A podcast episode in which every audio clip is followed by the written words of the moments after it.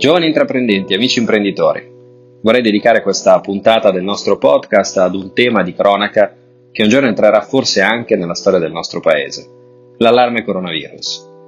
Lo faccio da Milano, che oggi sembra avere due anni.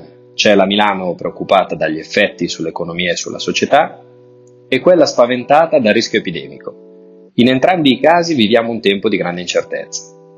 I dati sono disarmanti. Da una parte la scorsa domenica ha registrato un più 50% le vendite nei supermercati e più 40% l'aumento delle vendite delle macellerie.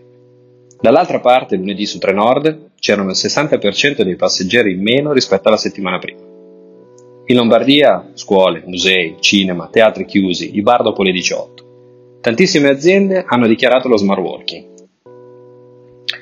Il presidente Confcommercio, Carlo Sangalli, ha parlato l'altro giorno con grande consapevolezza in un'intervista del Corriere di una situazione limite che non può essere protratta nel tempo pena l'estinzione delle attività imprenditoriali. E al giornalista che gli chiedeva quali misure adottare ha detto di fronte ad una situazione eccezionale sono necessarie misure eccezionali è fondamentale prevedere un'indennità anche per i lavoratori autonomi, così come si dovrebbe andare verso la sospensione delle scadenze contributive fiscali. Le misure eccezionali, le serrande abbassate, il coprifuoco e l'incetta di prodotti alimentari, come ha detto più di qualche commentatore, ricordano quasi i tempi di guerra.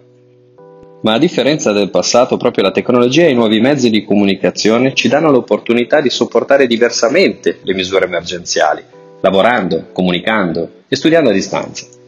Insomma, magari un podcast non ci salverà, ma rende oggi la vita meno sospesa e più capace di gettare lo sguardo oltre questa emergenza e di mettere noi stessi dentro i gesti, oggi stravolti, della nostra quotidianità.